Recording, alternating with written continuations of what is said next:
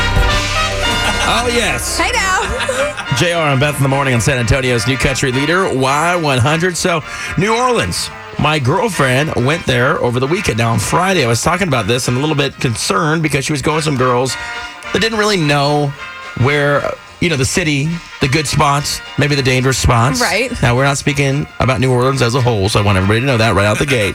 but there were some spots that I had actually been to that I was like, ooh, I don't know.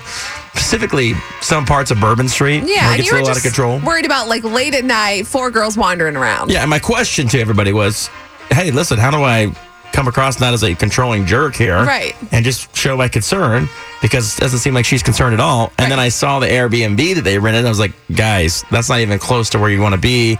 Yada, yada, yada. You shouldn't be walking around for the X amount of time by yourselves, blah, blah, blah. So let me tell you the let me tell you the good and the bad that happened. Okay. Okay, good. They had a great time. They're home safe.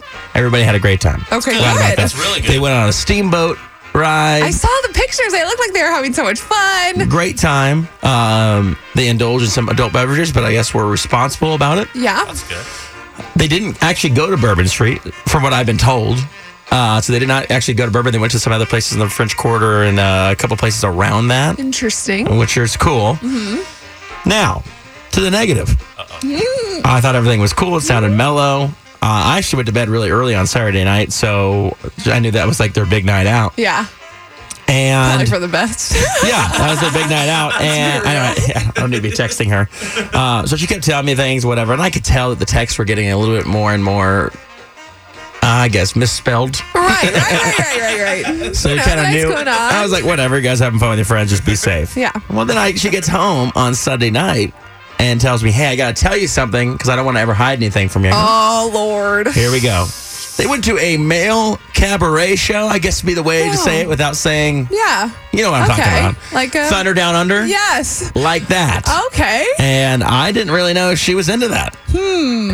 But her and four girls went. But it wasn't her idea, though, right? Of course, she didn't tell me it was. she didn't tell me it was. Right. But anyway, so, and this, by the way, this was not a bachelorette party. This was just a weekend with girls. Well, you know, you didn't want them to go to Bourbon Street, so they made up for it this way. I tell you what, man, they found a Well, loophole. show JR. He doesn't want us to go to Bourbon Street. Fine. Oh, we gonna wanna go to Bourbon. Thunder Down Under. Yeah. So, anyway, it was some kind of show.